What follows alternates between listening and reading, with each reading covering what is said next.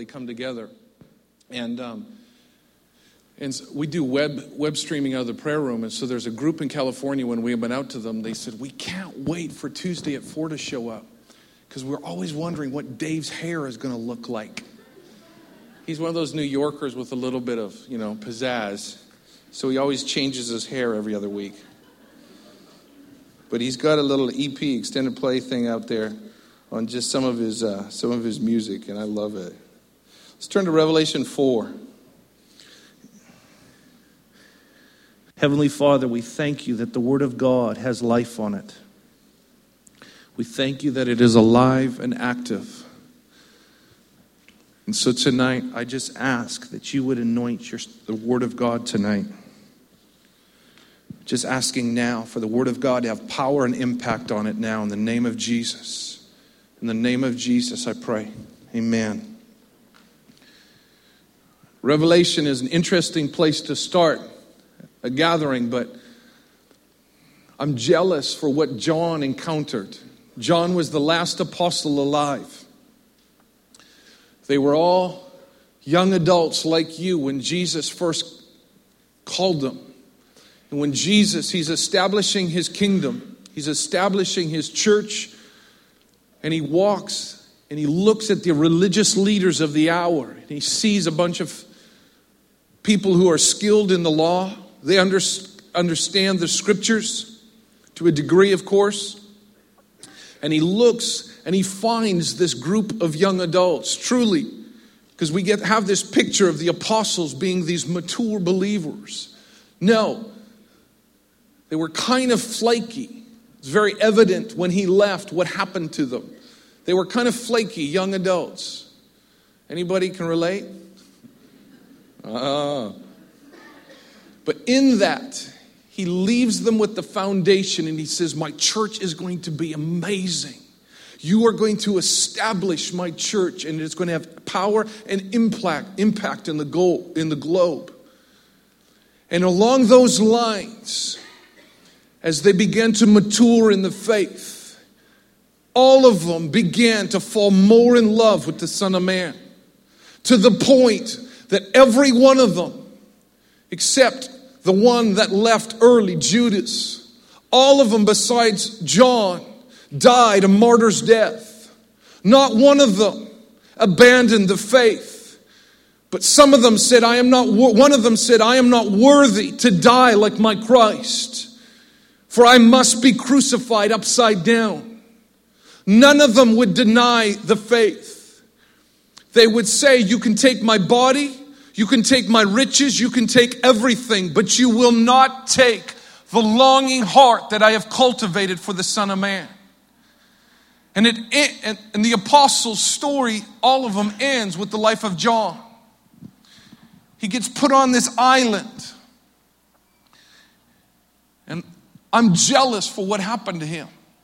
Because it says that he was one day he was out there. We start in. Jesus has been talking to him. Chapter 4 starts like this After I, these things I looked, and behold, a door standing open in heaven. And the voice which I heard was like a trumpet speaking with me, saying, Come up here and I will show you things which must take place. And John says, Immediately when I heard that, I was in the Spirit, and behold, a throne set in heaven. And then he says, And there was one who sat on the throne. And he who sat was like a jasper and a sardius stone in his appearance. He says, The only way that I can describe him is to speak of this jasper. He said, At the core of this God is a burning, fiery heart. And he said, There's a sardius stone, and it's like light bursting forth from it. And then he goes on and he says, and around, and there was a rainbow around the throne in appearance like an emerald. He said, This God is full of mercy. He said, At his core being is longing desire for creation, glory and light majesty bursting forth. And around him is this emerald rainbow, and it speaks clearly of his mercy.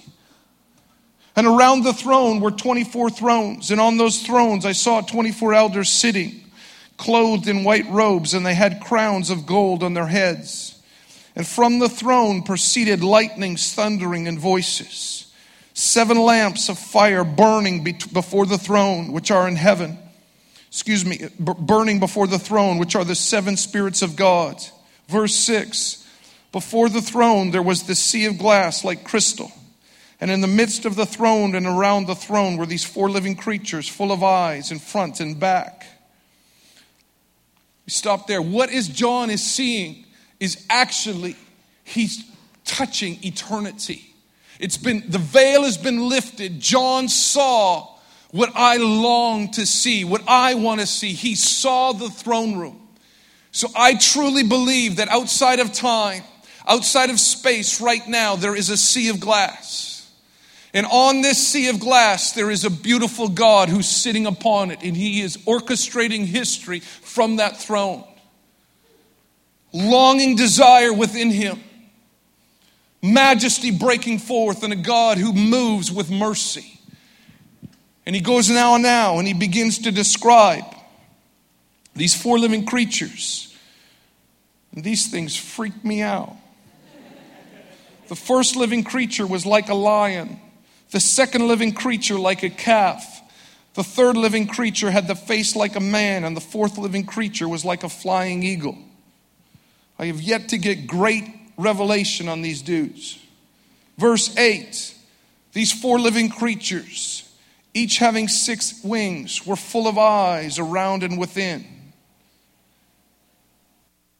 And they do not rest day or night. I truly do not know the full purpose of these four living creatures. But it's evident through other portions of Scripture that they have great influence in the kingdom. But it says that these ones, these four living creatures, it says they're full of eyes around and within. And they look on God. They look on God. And they never rest. They never look away. They never yawn. They never slumber and they never sleep because they stand fascinated at this God, captivated by this God. And they, they release a cry Holy, holy, holy is the Lord God. He's transcendent in his beauty. There is no other being like him. Heard a preacher once say, for a hundred years, they stand and they sing the songs of the eternity. Holy, holy, holy is the Lord God Almighty. the end of a century, God, He pulls back and He shows another aspect of who He is. And all of heaven gasps and they cry for another hundred years, singing the songs worthy of the Lamb. He's transcendent. He's worthy to take the scroll and to lead human history. There's no other God like him. Senses have been awakened. Eternity is seen clear, and heaven gasps in awe, going, This is our God. He's beautiful in his nature, he's stunning in his appearance, he's just in his, in his release of the kingdom, in his management of the globe. This is our God. And what John saw was the veil was lifted. The veil was lifted and he saw into eternity. Right now, you live with a veil over your eyes. We live with a certain veil that's over our eyes that we do not are we cannot see into eternity. But I promise you, as we live this life outside of time, creation evolves around this throne. It revolves around this throne. Many times I'm so consumed with own, my own reality in life. But there's a beautiful God outside of time that all of eternity is looking upon And I am excited about a new job opportunity when heaven is waiting there for me. You look back through history and you see some of the saints of old who have touched something of eternity. They've touched God. And in touching God, as you've read some of the biographies of some of the missionaries and some of the saints of old, John Whitfield, John West, excuse me, John Wesley and George Whitefield. As you see some of these ones, they touched something and they said, I want nothing else but to touch and to see God. It is said of George Whitefield that they thought he was a complete lunatic because he got to the point where he was so physically weak from praying and fasting he couldn't get out of bed. He wanted God so bad. And in his hunger for God, there was one night that he had a heavenly encounter with God, the age of like 19. And from that moment on, a great shift took place in his life. But he touched God. Little bunny trail.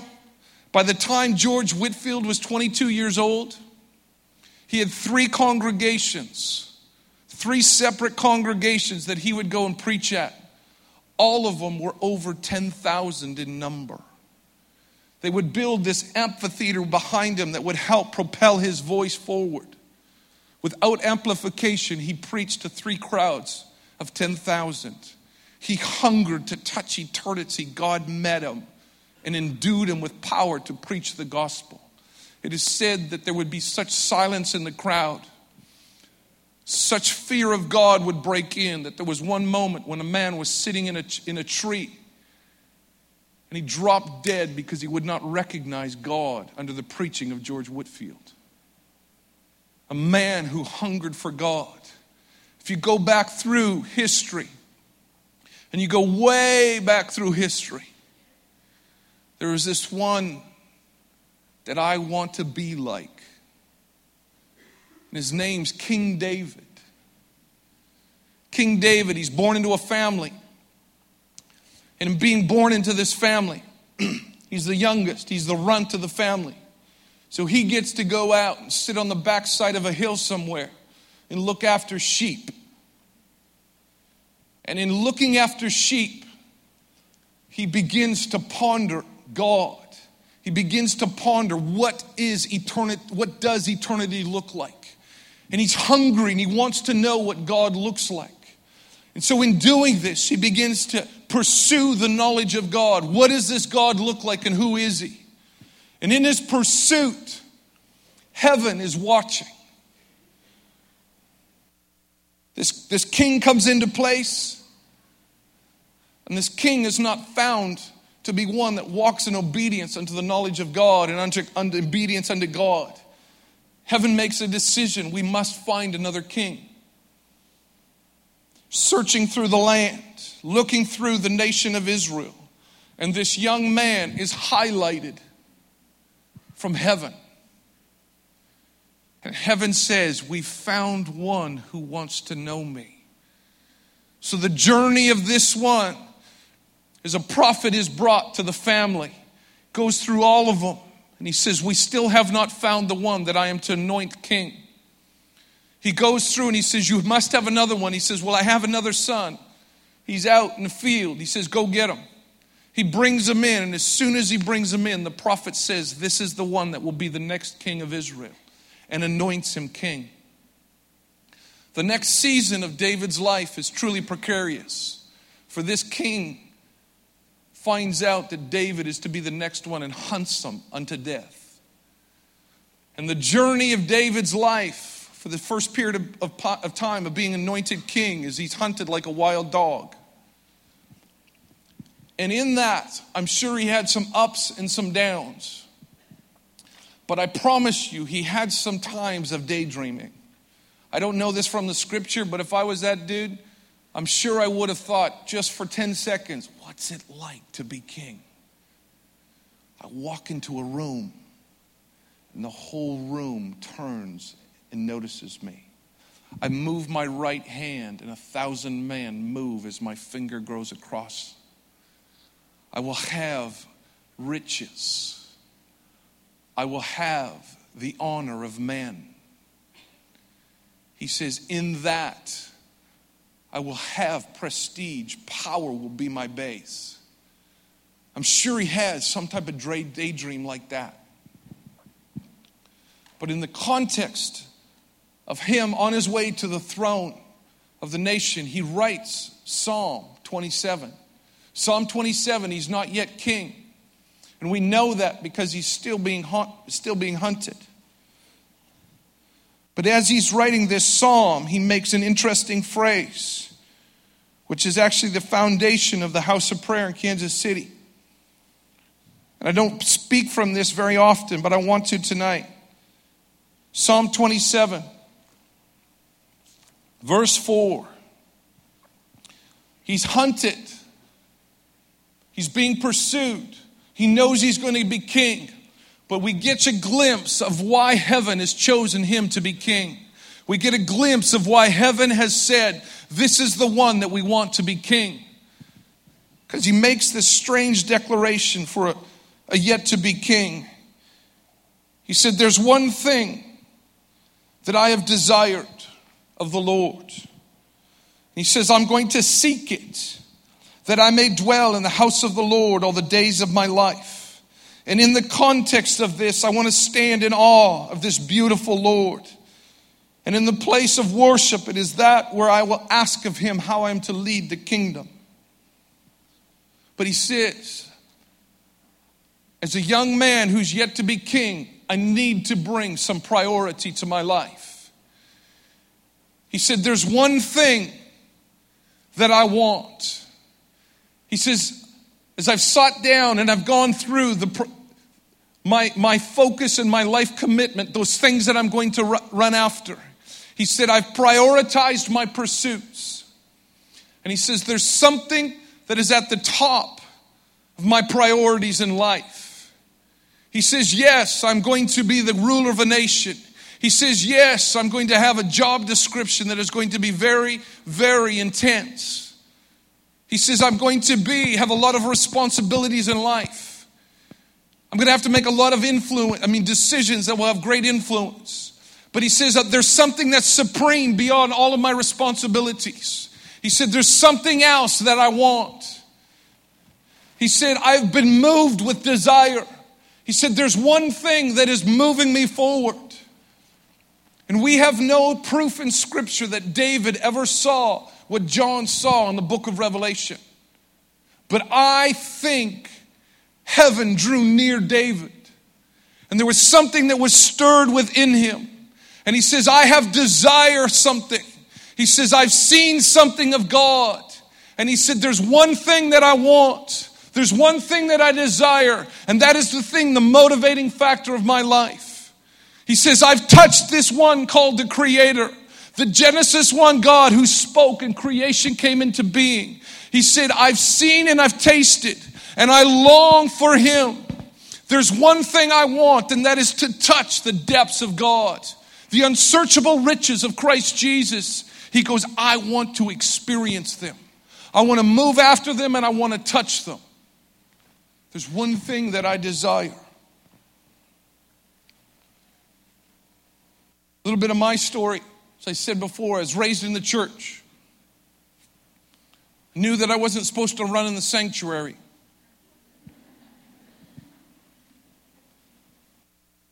If you get that picture of that, you understand how I lived in the church. I knew that I was called to be a preacher, so I went into missions.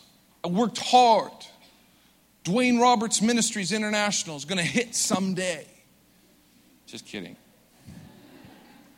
But wholeheartedness, being faithful, looked like going hard after the ministry. For you, if you're not called to be in the ministry, I want to be the best teacher I can be. I want to be the best engineer I can be. I want to be the best lawyer I can be, wholeheartedly pursuing it, running after it. And God in his complete grace, humbled me and broke me. I was 30 years old I was at the place where I would almost be excited to go home. I was living in Budapest, Hungary, to move back and to become a garbage man. The in laws, they work for a garbage company. I thought, dude, I'll just go back and do that. God, in His grace, humbled me and broke me. And it was in that place that I lifted my eyes. And I truly think heaven goes, ah, We've got them for a season. And in that place where I said, God, I'm at the end of my rope. I need you.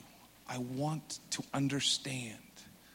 And it was in that place that God began to speak to me and began to awaken me unto who He is. And what was placed within me that hour and that season in my life was a longing for God. He tr- I truly had some amazing experiences where God began just to speak to me about me. And I think King David, as a young man, no, I know that from the scriptures, I know that King David had encounters with God where God spoke to him. Because as you track through David's life, that boy screwed up. I mean, majorly murdered an individual, lived a life of adultery. But he makes these amazing statements. After completely blowing it, he goes back to God. Psalm 18, he goes, You delivered me because you delight in me. He goes, You like me. And I was a young man, felt like I had failed I'm standing there, postured there, and I begin to feel God's delight upon my life. I begin to feel God's enjoyment upon my life. Dwayne, I like you. Dwayne, I desire you. And I'm truly skimming the tops. This was an amazing journey of revelation and the knowledge of God. And as I began to touch God's delight in me, I saw the rep- rep- reciprocal happen within my own heart. That desire began to be awakened for God within my own heart. I was a minister of the gospel, I was a missionary, and I had a classic two to five minute prayer life a day. Truly. doing missions, wanting to see the gospel have impact, but having a prayer life of two to five minutes a day. The Word of God, bone dry.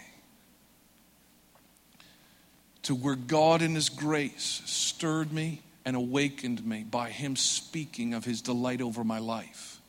And as I began to feel His delight touching the depths of my heart, something exciting I felt feel like began to take place in my own life. Because I truly had this conversation with my wife, Jennifer. I said, honey, this is living in Budapest. I said, I need to get a hobby. I need a hobby. I'm just kind of bored. I truly said that. You know, you're looking at all these, and trust me, in Budapest, hobbies are hard to find. You know, here you can go down the street and you can see 10 things you'd love to do. Then something took place when we moved to Kansas City. I truly saw these couple of people who I would say they were passionate for God. And I looked at them and I said, My, that's attractive. I like that. I want that in my own life. From the posture of being a little bit disillusioned, even with God wondering about ministry, wondering about Dwayne Roberts, wondering about my call, I see somebody who likes God, truly, who would actually sacrifice entertainment to see and to experience and to study and to read about God. And it began to awaken something within my own being about, I want to touch this one as well. And like King David, he says, I have a desire that has been awakened within me. My inner man is I've touched something that is not like anything that has this world has to offer me.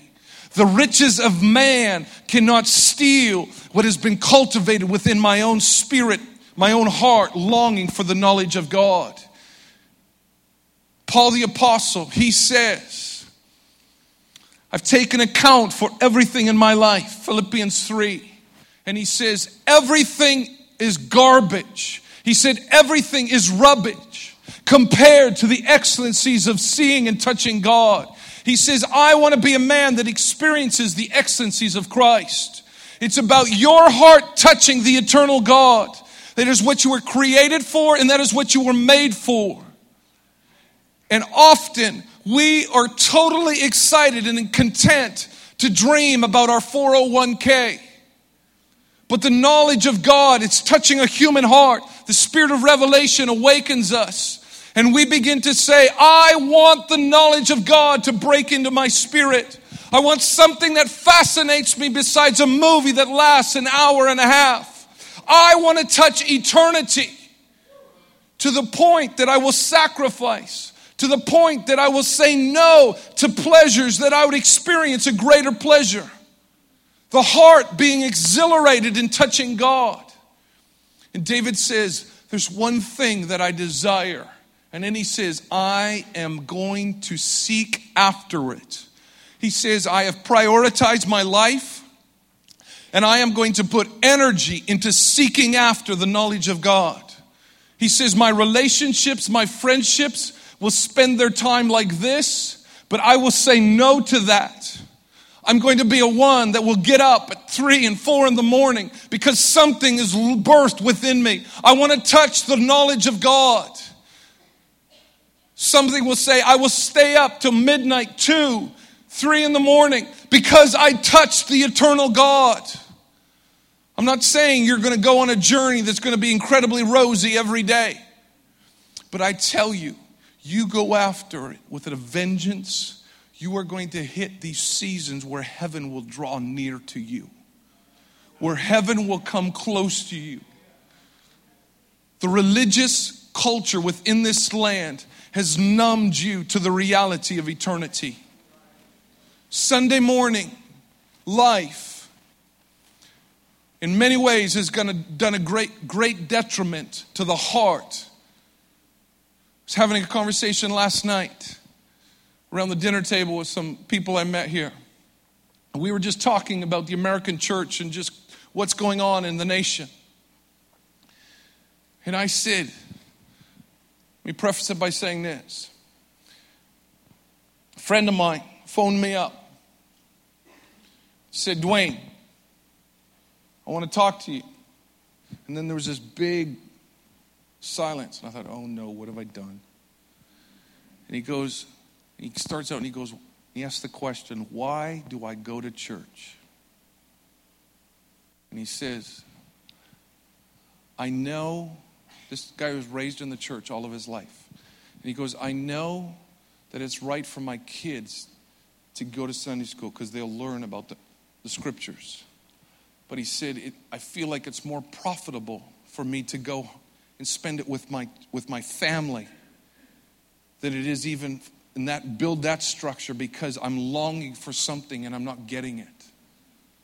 And I said, the remedy for the soul that sits in the pew on Sunday morning screaming for eternity is that we would preach on the excellencies of Christ. Because every heart is longing to touch the knowledge of God. Every heart was made. It's no little joke that says you were made with that little square within you that longs for eternity. And nothing is going to satisfy the human heart until it touches Jesus, until it touches eternity. And when a heart touches that eternal longing, something is awakened that moves you towards it. So you will be like King David, where you say, I will put my energies into pursuing and seeking after the one called Jesus. I will take my energy and I will focus it and I will go after him. This has not happened very often, and I've told this story way too many times. It has to happen more to me. It was just one night I went into the prayer room about 10, 10:30 at night. Put my Bible down. It was kind of a wild prayer meeting going on. And I opened up my Bible. And as soon as I opened it, I felt like the Son of Man just drew near me. And for about 30 minutes, I talked with Jesus in the most profound way. And I just had this amazing encounter with the knowledge of Jesus, with the knowledge of God. He spoke to me. He said, Dwayne, I love you. And it was like his affections were just going into the very core and the foundation of my life. Dwayne, I love you. 29, I was probably 30, 31 years old. And I hear these words as a young man. And it just melted me. And I said, Oh, Jesus, I love you. Jesus, I want you. Jesus, I must touch you. And when we have those encounters where the revelation of the knowledge of God touch a hungry heart, and when the hungry heart experiences the excellencies of Christ, one will stand up and say, I will change my priorities in life because I've touched an eternal reward. It's called the heart experiencing Jesus. And he says, That I may dwell in the house of the Lord all the days of my life. King David says, When I'm 70 years old, I want to come into the presence of God and close my eyes and weep because I love God. He says, I will end my life in love with God. You ever done those? You ever done the seven habits of an effective leader? All those leadership courses? You ever written what you want written on your tombstone? You ever done that? I have.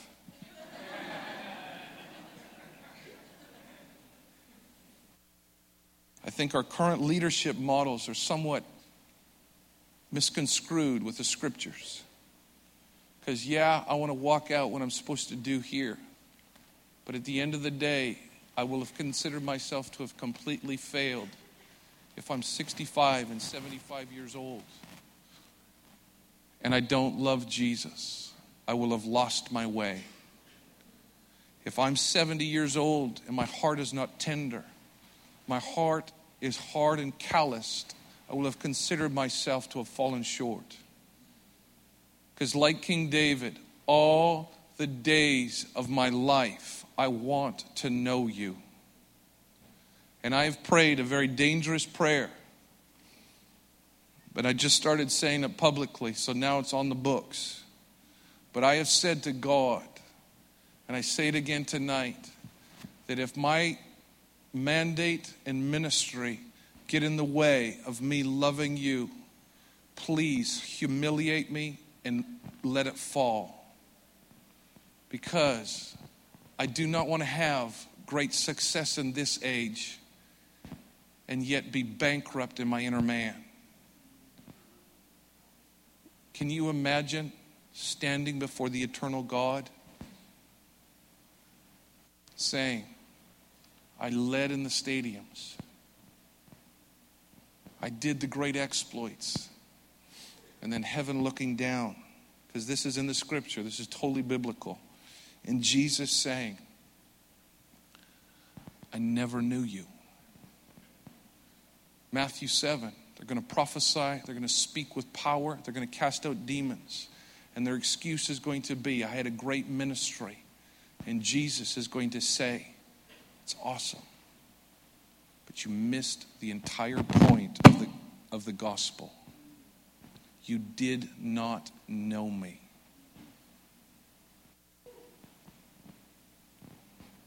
Mary of Bethany She's a young woman around in the time of Jesus. Mary of Bethany. She has a sister and a brother. And Jesus is coming to town. And Martha, her sister, invites Jesus and his disciples into her room, into her house. And Jesus comes in, sits down, and the disciples sit around him. And Mary, the sister, breaks all the rules, all of the cultural rules of the day, and she goes and she sits at the feet of the rabbi and says, I want to hear what the Son of Man has to say. And as she's doing that, Martha is getting irritated. Martha is upset and goes to Jesus and says, Do you have any idea what is taking place right now? I don't know if you've noticed or not, but I'm working. I am hosting you, and it's a little bit of work. And my sister is not helping me. In Jesus, I can picture this in my mind. He looks at her, and in gentleness, he says to her, Listen, the Son of Man is in your house, and you are distracted. He uses that word. You're distracted. You've lost your way. Your eyes are clouded over with the eternal one. And then he points to his sister and he says, But this one, she's chosen the one thing that is necessary. And I love this phrase. And he says, That heart that she's cultivated, it will never be stolen away from her. The riches of man, prosperity, power, poverty, persecution, nothing is going to steal away the affections and longing that has been birthed within her. And as you follow the story of Mary of Bethany through the scriptures, you see this time as Jesus is being prepared for the cross. Mary of Bethany takes this oil that is worth hundreds of thousands of dollars in our day and pours it over this one. Everybody freaks out Jesus stands up and he says, What has been cultivated in this woman's life, the, the choices that she has made, the example of, of devotion and longing and love, is going to arise as a memorial wherever the gospel is preached. To paraphrase, the longing desire and devotion that Mary has cultivated is the example that is being poured forth as the gospel goes out. What has been birthed in the longing of Mary of Bethany is to be found within the longing of the church. The motivating factor of the body of Christ is to be a longing gaze for the eternal Son of Man. Meanwhile, I am all caught up in what is Dwayne Roberts' ministry supposed to look like. As a missionary, my identity was so wrapped up in who I was going to be and what I was going to look like that I totally missed the point of the gospel in my own life. And God, He wakened me to the knowledge that there is something more important than anything I'm going to do in my life.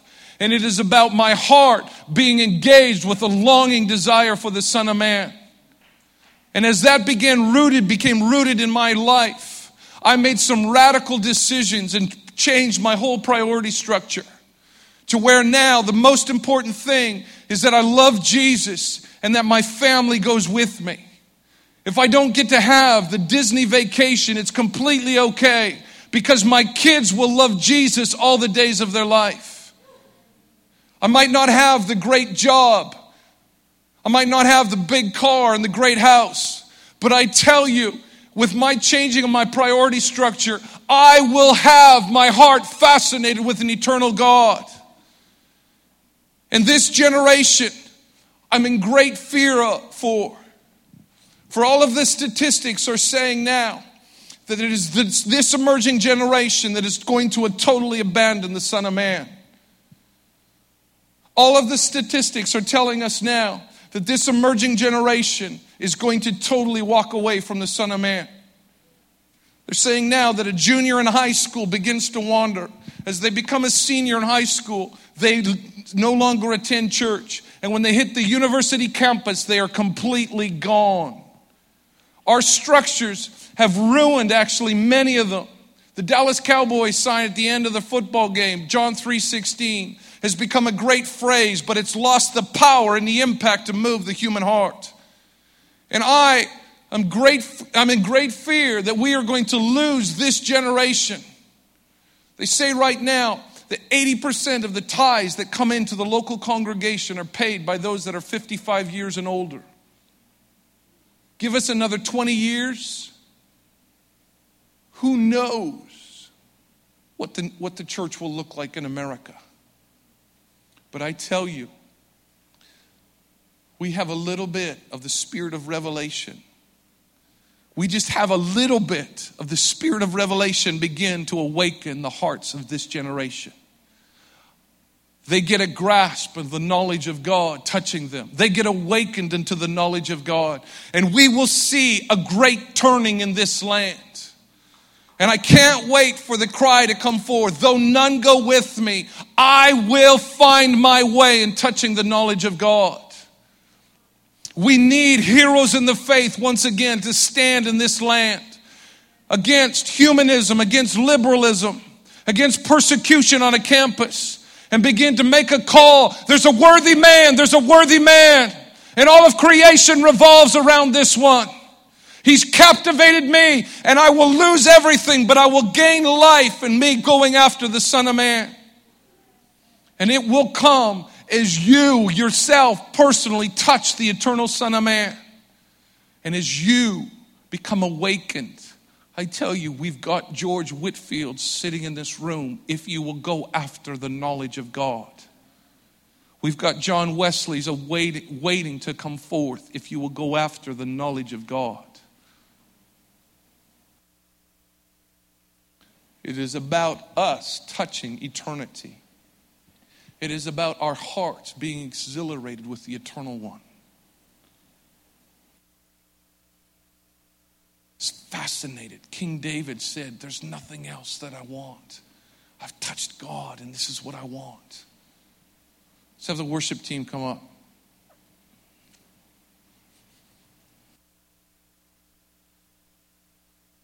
We, we do about, this is our ninth one of these this year. And I pray exactly the same prayer every time. And it's this amazing prayer that I quoted earlier out of Ephesians. Paul, he prayed it for the church in Ephesus. And he said, Father of glory, I ask of you now, I ask that you would release revelation and wisdom and the knowledge of him and the hymn that he's speaking about is the Son of Man. And Paul says, I ask that you would open the eyes of their heart. I'm asking that that gay, that, that haze that is over the eyes of their heart, the sin, the shame, the condemnation that is clouding their gaze. I'm asking that you would open their eyes, that they would see the eternal one. And in seeing that, would you release power on the gospel? But Abba, open the eyes of their heart that they would grasp and that they would see him. And as Paul prayed that, a great movement took place through the church in Ephesus. A large portion of the church of the uh, in Ephesus was awakened to the knowledge of God. And that's what I've been praying for you this weekend, coming up in preparation for this weekend. This morning, my prayer was, God, awaken everyone that comes. Everyone that comes through these doors, I'm asking, Holy Spirit, would you awaken them? Would you woo and longing and awaken a longing for eternity? And as we begin to see hearts turned and fascinated with God, we will see great satisfaction within the walls of the church because we're fellowshipping, we're loving one another, and we're worshiping, but we're touching the eternal one. So, Heavenly Father, again tonight, I pray Heavenly Father, I pray for every one of us that you would release revelation and the knowledge of God. Tonight, now, I ask, Abba, would you release wisdom and revelation and the knowledge of the Son of Man? I'm asking once again for the gospel, the cross, the power of the cross to come upon our hearts tonight. Spirit of revelation, woo us and awaken us to eternity. I'm asking for a, a deposit of hunger I'm asking for a deposit of longing to be put within our hearts tonight. Gracious God, put longing within our hearts tonight. Spirit of God, awaken us to who you are, to the depths of the knowledge of Christ. Stir us and awaken us, we pray. Stir us and awaken us, I pray. Let it rain. Jesus, awaken Let us. it rain. Open the floodgates of heaven. The knowledge of God. Let it rain. Let it rain. Open the floodgates of heaven. Let it rain. Yes, my Lord. Let it rain. Open the floodgates of heaven. Let it rain. Jesus. Let it rain. Open the floodgates of heaven. Let it rain. Let it rain. Open the floodgates of heaven. Let it rain. Abba, revelation. Open the heavens, Abba. Open the heavens. Open the Jesus, we want you. of heaven and let it rain. Let it rain. Yes. Open the floodgates of heaven. Let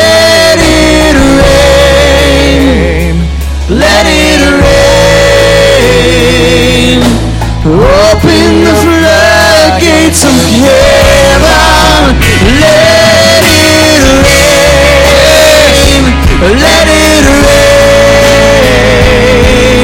Open the floodgates of heaven. Let it rain. Let it rain. Open the floodgates of heaven.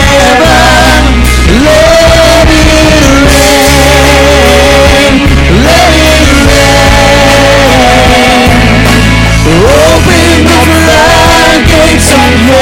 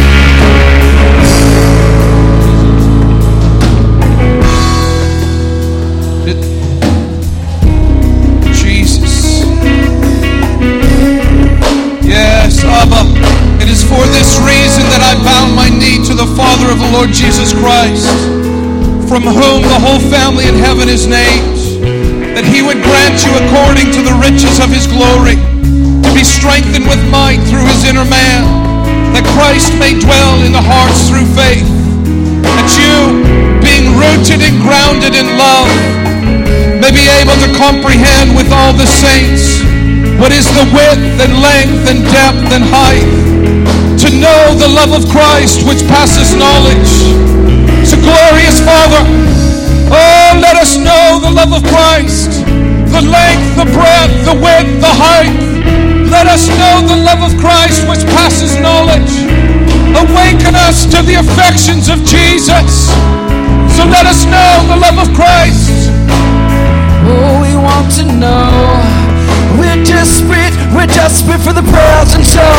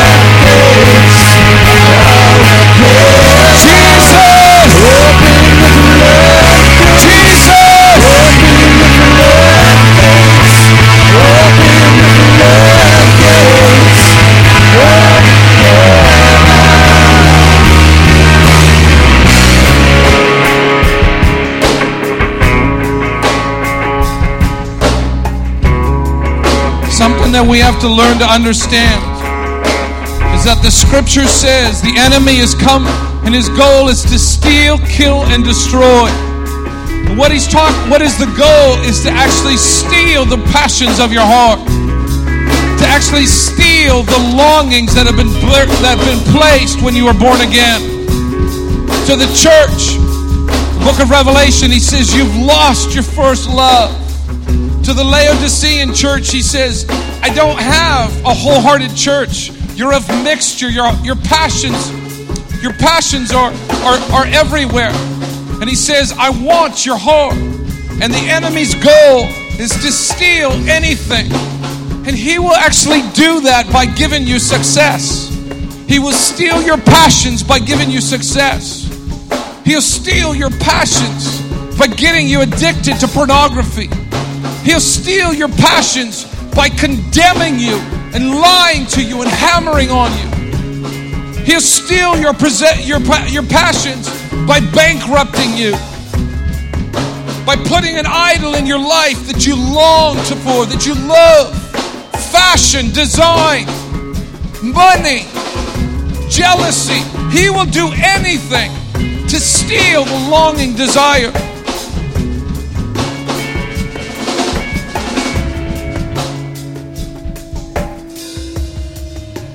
Tonight, my prayer is for you that those things that are stealing your passion should be set free tonight.